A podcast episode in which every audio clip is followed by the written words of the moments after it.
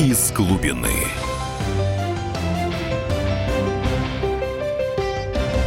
Добрейшего всем вечера, дорогие друзья. Итак, мы начинаем нашу программу из глубины. Можно сказать, мы всплыли, мы на поверхности. И в нашем центральном посту, как всегда, ведущий писатель-футуролог Максим Калашников и мои добрые друзья, не побоюсь этого слова, агромашиностроитель, лидер партии «Дело» Константин Анатольевич Бабкин. Здравствуйте, Константин. Добрый вечер. И Михаил Хасин, известнейший экономист и тоже мой друг. Михаил, доброго вечера. И сегодня мы хотим... Да, всем ближе к... Да, ребята, и сегодня мы обсудим, в общем-то, один очень важный вопрос. Итак, что вообще происходит с программами вывода страны из кризиса? Я позволю себе некоторую вступительную арию. Итак, мы вообще-то должны выбирать, э, делать выбор, простите, не, не, который не уступит по важности вообще-то выбору президента. Вообще, что как выводить страну из кризиса? Ну, 14 нефтеобильных лет были потеряны, индустриализацию не провели, страна осталась сырьевой экономикой, и сейчас нас корчит от этого. Итак, мы видим, что президент рассматривает две программы. Столыпинского клуба и Кудринскую программу. Ну и вот появилась третья вроде правительственная программа. Ну, есть программа и Константина Бабкина, вернее, торгово-промышленной палаты, ее вообще не упоминают почему-то. При этом программы рассматривается каким-то как-то келейно. Я помню, как при Шамковиче Брежневе в 80-м году мы обсуждали открыто перед 26-м съездом 81 -го года. В 80-м началось обсуждение частных направлений развития страны на период до 90-го года. Никто не скрывал. А сейчас что происходит? А с другой стороны, происходит Питерский экономический форум, на котором вроде бы наши первые лица присягают священным принципам свободы торговли, там, нормам ВТО, системного либерализма, значит, ничего меняться не будет. И объявляют, так сказать, смехотворную эту цифровизацию экономики, хотя цифровизировать сырьевую экономику, не, не, без протекционизма, не развив промышленность, это все равно, что коровье, простите, седло халтикинского скакуна или арабского скакуна прилаживать. Друзья мои, я предлагаю обсудить создавшееся положение. Вот почему идет келейное обсуждение всего лишь нескольких даже не всех программ. Почему от нас их скрывают? Почему они не выносятся на широкое обсуждение? Ну что ж, предлагаю распечатать тему. Константин Анатольевич, начните. Константин Анатольевич Бабкин, агромашиностроитель да. Тема прекрасная, партии. острая, но действительно не столь важно, как будет, будут звать следующего президента, Сидоров, Петров или там Путин даже. Э, важно, что он будет делать и с какой программой будет э, работать, и куда он будет вести страну, по сырьевому пути будет продолжать нас э, вести в никуда, либо возьмется за новую индустриализацию и начнет действительно реализовывать потенциал нашей страны. И действительно, это очень интересный вопрос э, принятия или обсуждения новой программы, э, которая действительно сейчас проходит келейно и обсуждает программу Кудрина, правительства и Столыпинского клуба. Ну, как известно, программа, столы, э, э, программа правительства и Кудринская программа, они не опубликованы, они засекречены. Э, почему они засекречены? Э, ну вот, кстати, у меня тут из конфиденциальных источников, там Сорока принесла примерно презентацию Кудринской программы. Ну, я вам скажу, почему она засекречена, почему Алексей Леонидович боится ее опубликовать. Ну, потому что засмеют. Э, я вот пролистал эту презентацию, ну смысл ее таков. Ребята, в России особо ничего не производится, не сырьевого, и не надо этого да ничего не делать, надо. и не надо. Э, и дальше идут э, перечисления, чем надо заниматься. Так, Институты развития перенацелить на технологический прогресс, специальные программы для формирования новых секторов экономики, постуглеродная энергетика, биотехнологии, зеленая химия, новая микроэлектроника, трампампам, потом цифровизация критических элементов инфраструктуры, информационной, транспортной, энергетической, финансовой, социальной. То есть такое псевдонаучный вот набор слов и букв и символов. То есть бросайте все ваши заводы, фабрики, бросайте сельское хозяйство, езжайте в Сколково, ну кого э, возьмут туда, и вот там что-то изобретайте, там на государственные деньги или как привлеченные из Запада деньги, там что-то вот новое изобретите. А все, что вот в России дел, производилось, производится, это все неинтересно. Вот там и разбираться, почему дорогие кредиты, почему высокие налоги, почему стоимость перевозок в России дороже, чем на Западе? Ну, вот так вот. Народ у нас ленивый, страна холодная, там, ужасная кровавая история. Давайте это все забудем и давайте изобретать, вот, цифровизировать вот что-нибудь. Вот, ну, если он это как только опубликует, ну, его просто, ну, его там смешают с грязью, мне кажется, Алексей Леонидович, и он уже совсем потеряет свою репутацию как экономического стратега, поэтому он, ну, стесняется пока вот этого опубликовать. Но все равно, правда, ему придется это сделать, вот уже утечки есть. Э, и если эта программа будет как-то официально презентована или приниматься президентом, кандидатом в президенты, ну, она должна быть опубликована. Ну, с этим выходить, ну, просто, ну, достаточно несолидно, что ли. Поэтому, вот, собственно, ее и не публикуют. Э, что э, касается программы Столыпинского клуба, ну, она гораздо более содержательна. А там говорится о развитии производства, о повышении конкурентоспособности, об новой индустриализации слова есть это уже ну, как небо и земля отличается от программы Кудрина. Это значит, что эта э, программа дружит с реальностью. А, она меня не совсем устраивает. Наша программа, которую мы написали в ТПП, она отличается от программы Столыпинского клуба, в частности, протекционизма. Вот Титов говорит, что протекционизм это старомодное слово, давайте без протекционизма. Вот выберем там 200 или 400 проектов, какие-то у нас грамотные специалисты выберут, их будем поддерживать там субсидиями, дешевыми кредитами, там какими-то еще политической, политическую поддержку им обеспечим. А все остальное, это, ну, это как бы по остаточному принципу. Ну, вот у нас более широкий подход в торгово-промышленной палате. Мы считаем, что все виды производств в сельском хозяйстве, промышленности, которые выжили на данный момент. Они имеют право на развитие. Они доказали свою очень высокую выживаемость, конкурентоспособность. Они производят продукты, которые сегодня в нечеловеческих условиях, при дорогущих кредитах и так далее покупает кто-то. Значит, при нормальных условиях, при нормальной экономической политике эти компании или эти э, продукты будут, ну, завоюют очень серьезное место под солнцем. Они докажут, реализуют свою конкурентоспособность и тем самым послужат локомотивом вывода страны из кризиса. Вот. Это э, вот отличие программы ТПП от программы Столыпинского клуба. Я не, не думаю, что это э, отличие такое, что ли, смертельное или такое катастрофическое. Можно соединить эти программы, ну, например, сказать, что поддерживаем всех, но вот две, 200 проектов мы поддерживаем в особом Особо, режиме. А как Вас, приоритетные, да, безусловно. Там, да, в авиастроении, в каких-то там станкостроениях. Константин Анатольевич, но ведь те же, извините, биотехнологии, которые говорит Кудрин, сюда тоже ложатся на самом деле, пожалуйста. И цифровизировать теперь можно что? Было бы что цифровизировать, да. Кудрин-то говорит, не надо ничего там производить, давайте забудем сельское хозяйство, вот, не будем выращивать пшеницу, будем вот что-то изобретать что новое, в общем, цифровизировать. Зачатие по телефону, примерно так. Ну, бокс, примерно, бокс по переписке. Вот, э, э, Титов-то, по крайней мере, говорит, давайте развивать сельское хозяйство, а оно уже станет как питательной средой для научных разработок, оно сможет инвестировать в те самые э, биотехнологии и так далее. Вот, Михаил, я хочу спросить Михаила Хазина. Вот э, в данном случае, почему все-таки действительно не предъявляется программа, нет, нет никакого конкурса программ? Ну что стоит их опубликовать? А, потому что вопрос, вопрос поставлен неправильно. А я вот где-то год тому назад книжку написал о смысле власти под названием «Лестница в небо» вместе со своим товарищем. Почти как Лед Цепелин. Сергеем Щегловым. А, и, соответственно, в этой книжке я объяснил, что элита всегда обсуждает только один вопрос. Это вопрос о власти. Поэтому вопрос об экономической программе нужно формулировать так. А Поможет ли нынешней власти смена экономической программы и насколько ей опасно продолжение программы старой? Вот главная задача, которая сегодня возникла, это понимание у российской элиты, которая возникла в 90-е годы у нас, что со старой программой могут быть проблемы. Михаил, вот сейчас мы продолжим эту тему после наступающего перерыва. Очень интересно, действительно. Ведь новая программа фактически угрожает нынешней элите. Друзья мои, вы оставайтесь на нашей волне. А Михаил Хазин продолжит после перерыва, дорогие друзья. Из глубины.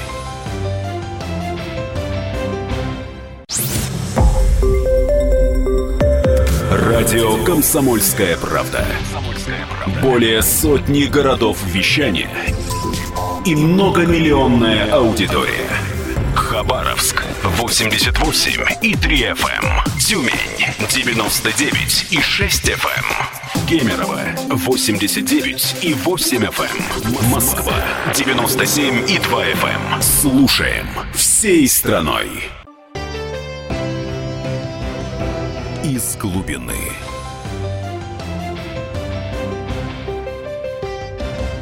Еще раз здравствуйте, дорогие друзья. Итак, мы продолжаем обсуждать очень животрепещущую тему, по поистине э, самую важную на сегодня. Почему вообще от нас прячут вот эти ну, конкурирующие экономические программы? Даже кое-что, даже не, кое-какие из них не показывают вообще на, на свет Божий. И тут мы приближаемся к разгадке тайны. Итак, у микрофона ведущий писатель-фотограф Максим Калашников, гости нашей студии, агромашиностроитель и лидер партии «Дело» Константин Анатольевич Бабкин и э, известный экономист э, Михаил Хазин. А я хочу вернуться, так сказать, восстановить нить беседы э, и предоставить слово Михаилу. Михаил начал доносить очень важную мысль. То, что любая, сейчас российская элита смотрит на любую программу с точки зрения, а как реализация, осуществление этой программы. Э, Опять неправильно. Любая элита всегда решает один единственный вопрос. Сохраниться. Вопрос о власти. По этой причине первый вопрос, который возникает, можно ли сохранить власть в рамках сохранения той экономической модели, которая действовала 25 лет. Выясняется, что не получается. Начиная с конца 2012 года в стране беспрерывно уже 4,5 года идет экономический спад. Нам могут вешать лапшу на уши, что у нас непрерывно э, начинается экономический рост, но все, в общем, понимают, что это вранье. И мы это очень хорошо видим, как градус, которым правительство пытается воздействовать на президента, непрерывно нарастает. Сначала, значит, этот Сойкин, министр экономики новый, как его? Э, Орешкин. Орешкин. Ну, неважно. Сойки едят орешки. Значит, э, Орешкин. Значит, начал объяснять, что экономический кризис закончился, ему тут же выдали статистику, что промпроизводство падает. После этого стала выступать Набиулина, ей тоже, значит, тут же вылезла статистика. Они на всякий случай переподчинили Росстат вышеупомянутому. Ну, Сойке, Орешкину. Сойке, да. А для того, чтобы а, для того, чтобы он больше ничего не врал, тогда стал Рамир, соответственно, врать и говорить, что падает значит, объем в потреблении у народа населения. Медведев выступил, сказал, вот-вот начнется экономический рост. Они, в конце концов, убедили президента. Он в Пекине сказал, что жизненный уровень населения стал расти. Зря он это сделал. А, но суть от этого не меняется. Все Президент же понимают, заявил, что падает. Да. Зря, конечно. Он лично свой рейтинг опустил этим. Лично. Вот это не кто-то за него сделал, а он это сделал сам. Так вот, а все уже поняли, что эта модель, которая, которой там 25 лет, имени Вашингтонского консенсуса. Гайдара Чубайса, да. Гайдара Чубайсовская, да, в, в, в гайдаровском изложении о том, что можно развиваться исключительно на иностранные инвестиции, больше не работает. А если она не работает, то это означает что? Что пирог сокращается. И что происходит? Начинаются внутриэлитные войны которые не просто добром не кончатся, они могут не кончиться добром для любого представителя элиты, и даже, я не боюсь этого слова, для, солнца, для солнца нашего. Причем, обращаю ваше внимание, может оказаться, что он не сможет контролировать ситуацию. Так вот, я приведу, я приведу только один пример. Это судебный процесс, который происходит сейчас между Роснефтью и АФК Система. системой по поводу Башнефти. Впервые Людям предъявлено обвинение в том, что они разворовали полученную в результате приватизации э, компанию. Я сейчас не буду разбираться, кто прав, кто виноват, суд решит. Но это признак Но войны. мы все прекрасно понимаем, что тот, кто получил приватизационный актив, не может его не разворовывать, типа все так делают. По этой причине претензии Роснефти к АФК-системе мне понятны. Более того, у меня есть сильное подозрение, что, может быть, даже не, собственно, Сечин там активность начал проявлять, а, например, младшие партнеры Сечина из компании BP. Говорю, как же так? А где? А тут вот было, а почему, а куда оно делось? Михаил, ну и так далее. Я продолжу. Это к тому, что это, при, это по, уже война. это, дела, я про то и говорю. Значит, по этой причине что-то надо делать. Значит, что надо? Менять модель. И вот те люди, которые связаны с этой моделью намертво, просто железно. Они что делают? Они говорят, солнце наше, ну, собственно, не только Путину, а всей политической элите. Ну, давайте смотреть правде в, гла- в глаза. Ни, значит, ни Кудрин, ни тем более Титов политической элитой нашей страны не являются. Значит, а это люди, которые говорят, а давайте все-таки мы попытаемся немножко реанимировать ситуацию. То есть немножко тут подправить, тут углубить, там подкрутить, еще чего-то. Именно поэтому они не могут показать программу.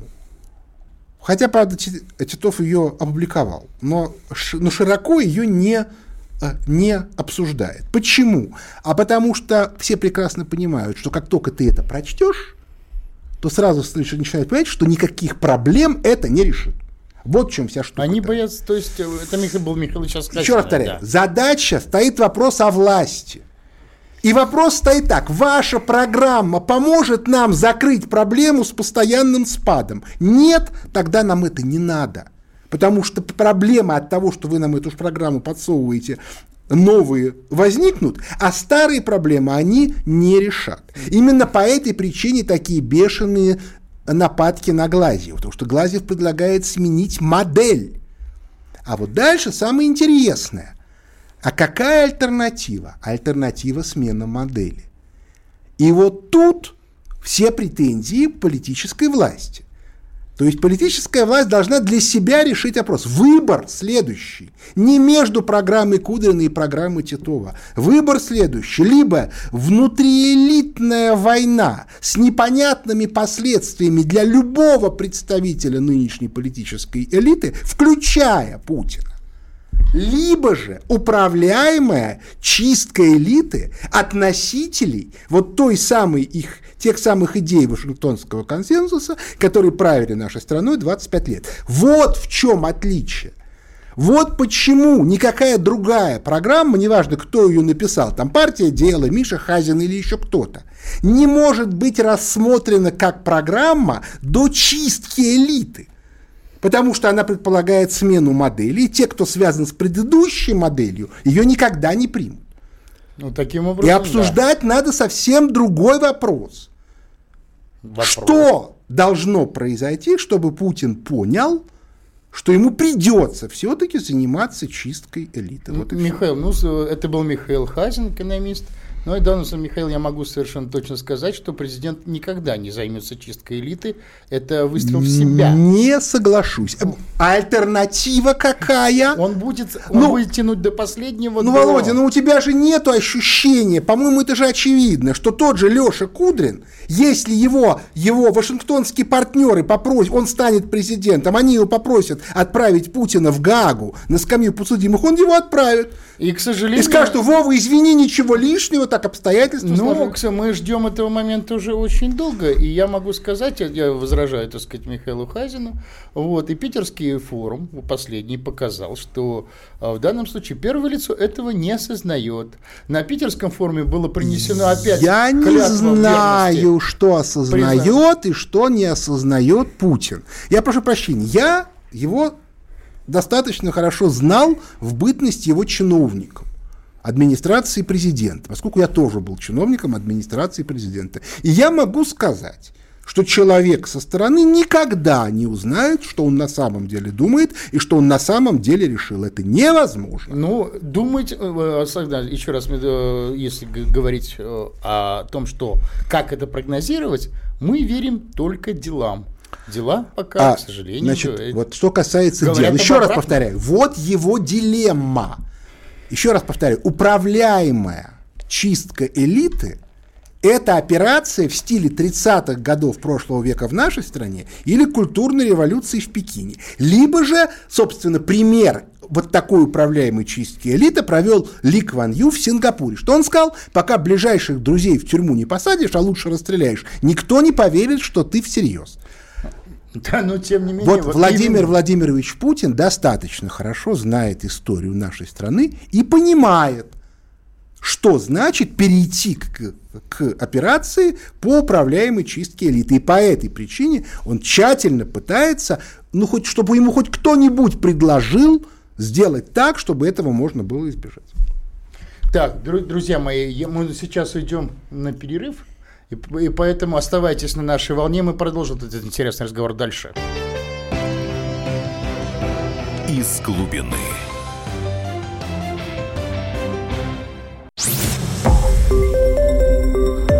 Радио «Комсомольская правда». Более сотни городов вещания и многомиллионная аудитория. Ставрополь 105 и 7 FM. Севастополь 107 и 7 FM. Эм. Калининград 107 и 2 FM. Эм. Москва 97 и 2 FM. Эм. Слушаем всей страной.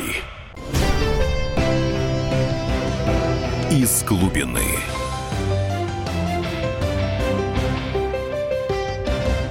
Итак, мы продолжаем нашу передачу на очень животрепещущую тему. Итак, почему ситуация сейчас в Российской Федерации зашла в тупик? То есть предоставленные экономи- э, э, программы по борьбе с экономическим кризисом фактически не обнародуются, а некоторые замалчиваются. И сейчас мы подошли к моменту, когда понятно, что надо вообще что-то делать, менять 25-летнюю модель деградации, но этого пока никто не может сделать. Сейчас на, фактически на повестке дня стоит вопрос, надо менять, чистить элиту, устраивать новый 37-й год и менять модели развития. Но этот момент все время оттягивается. Итак, ведущий программы писатель-футуролог Максим Калашников, гости нашей студии, агромашиностроитель и лидер партии «Дело» Константин Бабкин и известный экономист Михаил Хазин.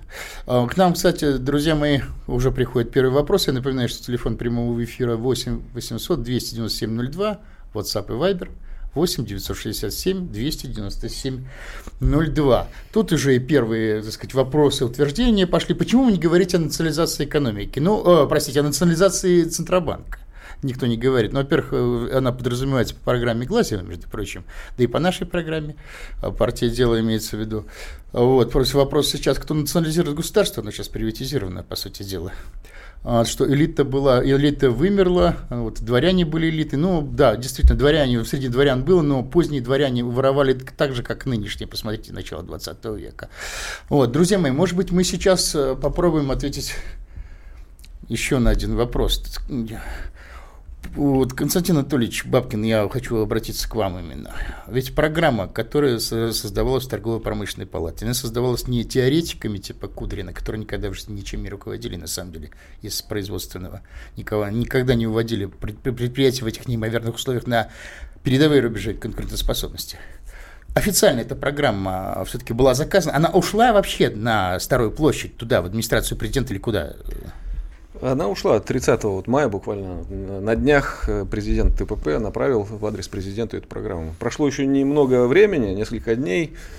Э, я тешу себя надеждой, что э, вот на совещании у Путина эта программа не обсуждалась, потому что она была внесена президенту только на следующий день после этого совещания.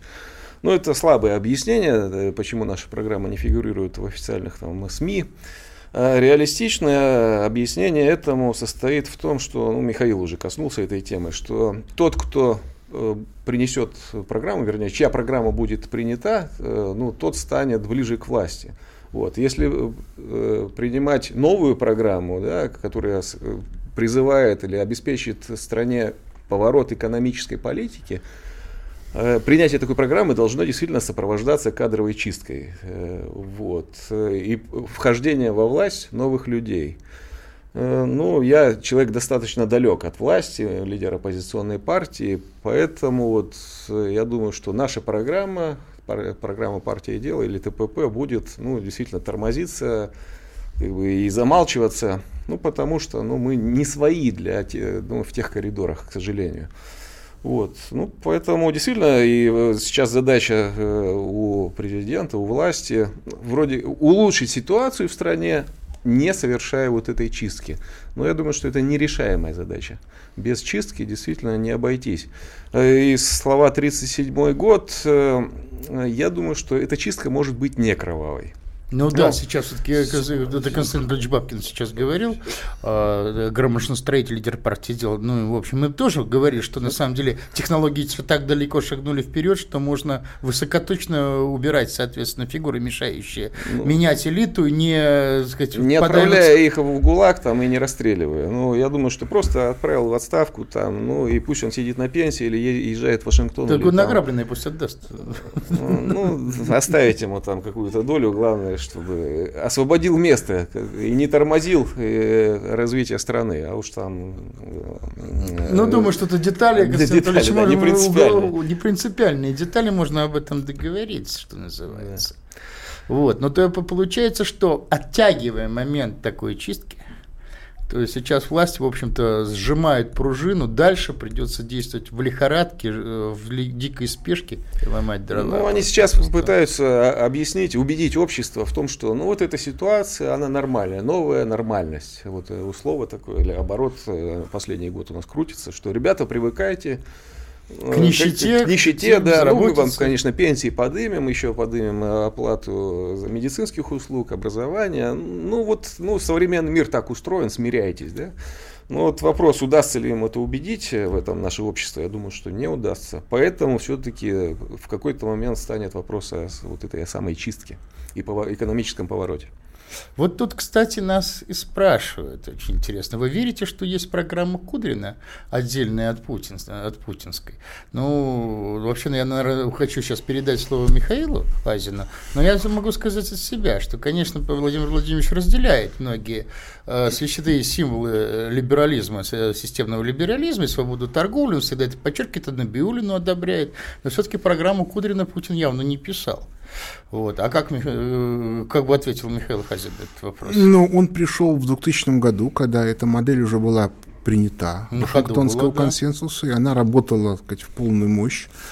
А, и он пришел как арбитр, то есть право, вообще говоря, менять а, те программы, которые одобрены элитой, он получил только в 2012 году, когда он, он получил мандат от народа, а до этого он был ар- внутриэлитным арбитром который соответствующих прав не имел. Причем это было как бы его мнение, да, он, это, вот, это очень хорошо было видно по той фразе, с которой он уходил с поста президента. Я работал как раб на галерах, как, ну, грубо говоря, он был там внутриэлитным арбитром, исполнительным директором при акционерах и совете директоров. Но за 17 лет а, можно было переворот. А в 2012 году, еще раз, он, он не собирался устраивать переворот. Это совершенно не в его стиле. Он думал, что он придет, нечто сделает и уйдет, и будет наслаждаться жизнью. Не получилось. В 2012 году он вынужден был вернуться, причем получить мандат от народа. Все эти пресловутые болотные процессы были направлены как раз на, на то, чтобы у народа не было ощущения, что у него есть мандат. Э, это не получилось. Он а, таки стал президентом от народа, он совершил, по крайней мере, одно деяние, которое было э, народом одобрено, это Крым. А, а вот дальше, соответственно, перед ним стоит вопрос, готов ли он радикально менять. Вот у меня ощущение такое, что он ну, тут есть еще одно обстоятельство. Дело в том, что если вы берете на себя ответственность за смену модели, вы должны иметь команду, который эту новую модель будет реализовывать. Не просто чистка, не просто уберем этих. Тут а же автоматизм, кого ставим. И это должны быть люди. Вот хорошо было в 99 году. Была команда Примакова-Маслюкова. Где они? Иных уж нет, а те далече. Команды нету. И поэтому, как это делать, непонятно. Если вы сегодня хоть самого распрекрасного и самого выдающегося человека впихнете в это правительство, ну, типичный пример, когда назначали помощником президента по экономике Белоусова, то все, то все считали, что вот наконец-то появился первый нелиберальный человек в окружении Путина. Что мы видим? Он мгновенно вписался в эту либеральную среду. Можно спорить, то ли его купили, то ли его запугали, то ли его запутали в разного рода аппаратных играх. Скорее всего, и то, и другое, и третье. Но ну, я могу вам сказать, что один в поле не воин. Ну, в данном случае он сам виноват. За эти годы Михаил а можно было бы подобрать для того, чтобы, если бы он мог подоб... если бы он был к этому готов, для этого нужно быть выдающимся аппаратчиком, коим он, скорее всего, не является. Ну, вот им, в этом и трагедия, кстати говоря. Вот нам пишут, что что же вы молчите, что Россию продали за 30 сребреников? Да нет, немножко подороже, все-таки не за сребреника.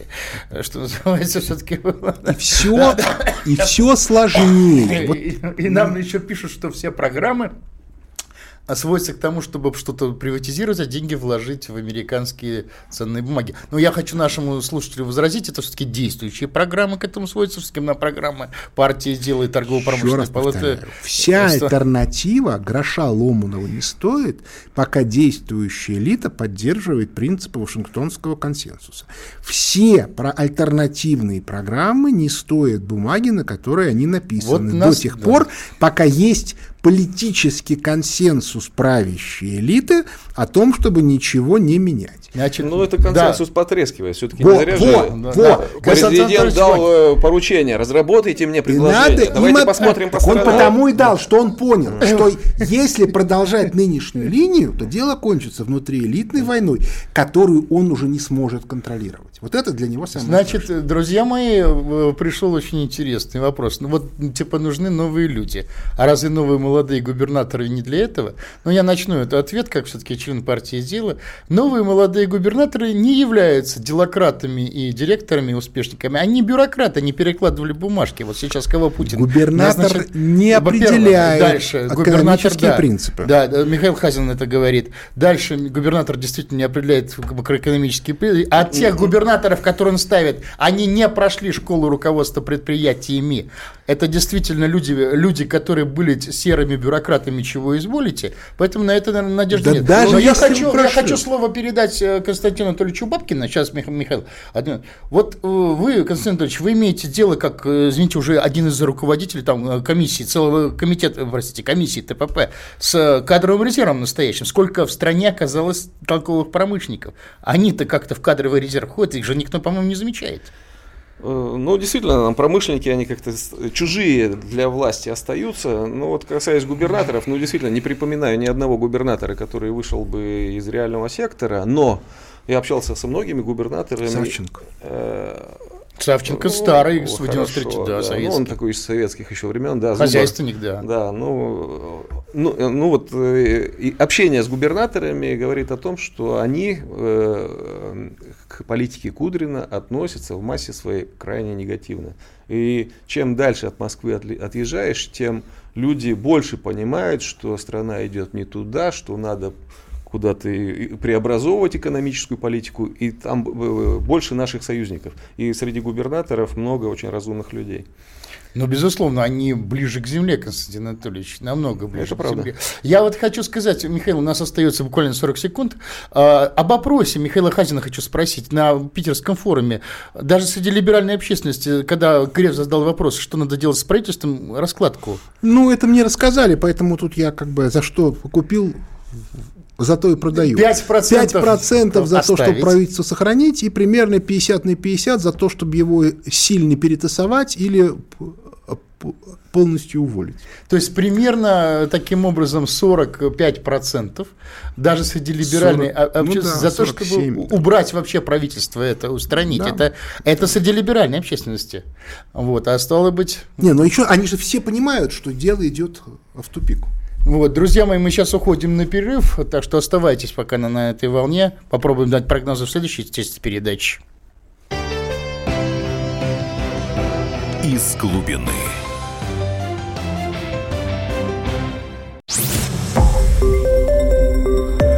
Радио «Комсомольская правда». Более сотни городов вещания и многомиллионная аудитория. Иркутск 91 и 5 FM. Эм. Красноярск 107 и 1 FM. Эм. Вологда 99 и 2 FM. Эм. Москва 97 и 2 FM. Слушаем всей страной. Из глубины. Приветствую вас, дорогие друзья. Итак, мы продолжаем нашу программу о том, что сейчас в стране вообще кризис управления. Власть не может вообще выбрать ни из одной представленной, из представленных программ вывода страны из экономического вот этого тупика. Вот. И, к сожалению, мы сейчас, видимо, приближаемся к критическому моменту. Надо бы надо попробовать сделать некоторые прогнозы и ответить на вопросы наших слушателей. Итак, ведущий программы писатель-футуролог Максим Калашников и в нашей студии машиностроитель лидер партии «Дело» Константин Бабкин и известнейший экономист Михаил Хазин, оба мои добрые друзья. Итак, Напоминаю, что телефон прямого эфира 8 800 297 02, WhatsApp и Viber 8 967 297 02. И вот наши э, слушатели явно предпочитают пользоваться WhatsApp и Вайбером. Он нам пишет, ваш эфир слушать тошно. Женя с Ростова. Женя с Ростова, возьмите пакет и потошните, пожалуйста, где-нибудь в сторонке. А вот вопрос, соответственно, более, наверное, важный. Вот. Тут один из наших слушателей все время спрашивает, а действительно ли ФРС США наказывает наш Центробанк за те или иные действия, какими условиями да какими договорами это регулируется? Значит, честно говоря, это, по-моему, сказка просто-напросто. Нет, Бреттон-Вудская система. Мы подписали, мы подписали устав МВФ, и в соответствии с ним и действуем. И Набиулина, когда устраивала девальвацию 2014 года, она следовала абсолютно легально опубликованным инструкциям МВФ для развивающихся стран о том, что надо девальвировать национальные Инструкциям, валюты. но не обязательным э, неким ну, законом. Ну, вот, понимаете, вот я когда слышу слово национализация, мне смешно становится. Замените Набиулину на глазе, и не нужна будет никакая национализация.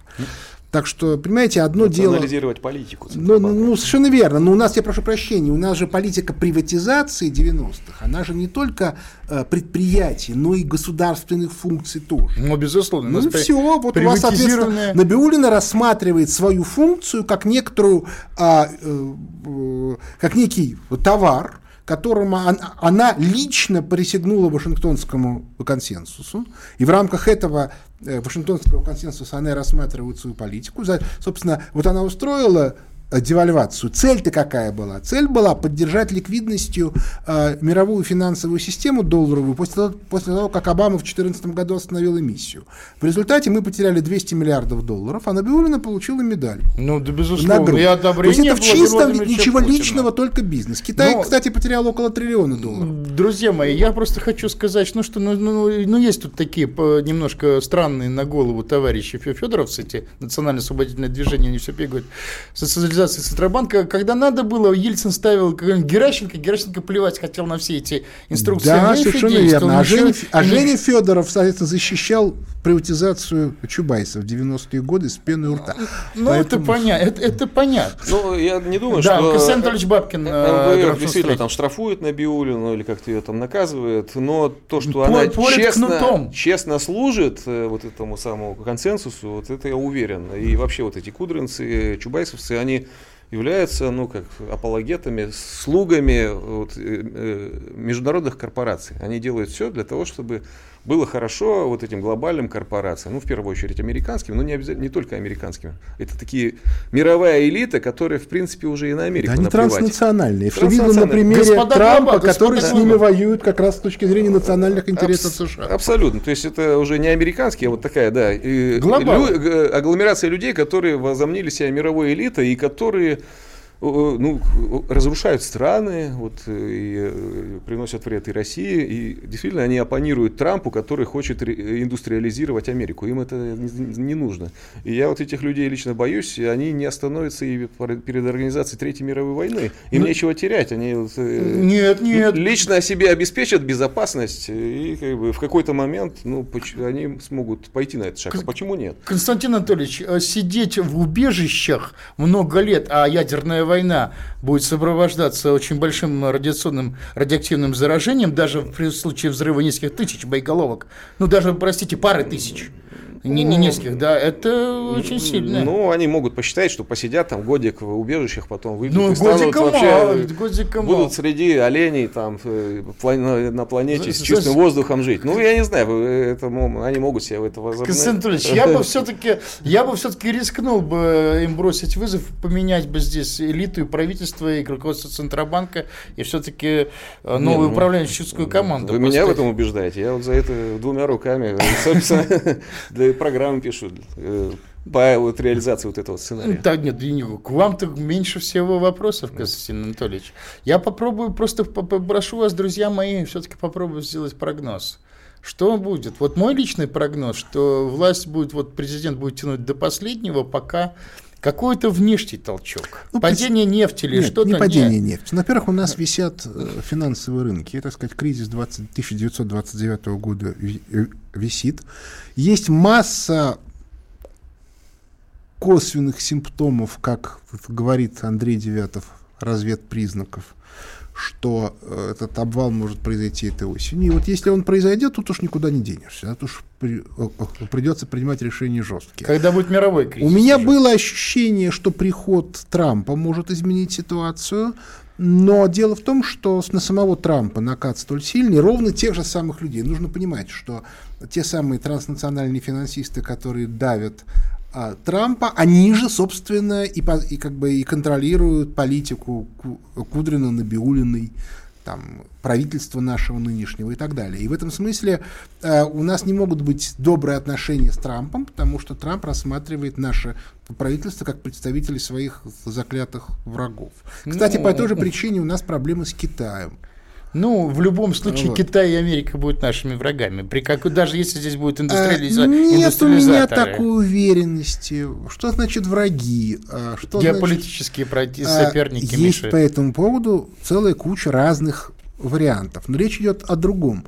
Все эти варианты можно рассматривать, если у вас есть собственная стратегия. Вот у нас нету стратегии.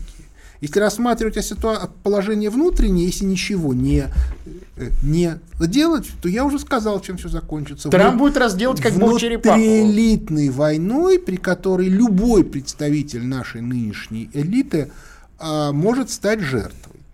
Я хотел, Константин Анатольевич Бабкину задать вопрос. Вот вы не считаете, что нам придется дожидаться нового встряски типа 98 -го года, вот мне ситуация действительно напоминает какой-нибудь 97-98 20-летней давности на новом уровне, что, чтобы вот произошла та самая света.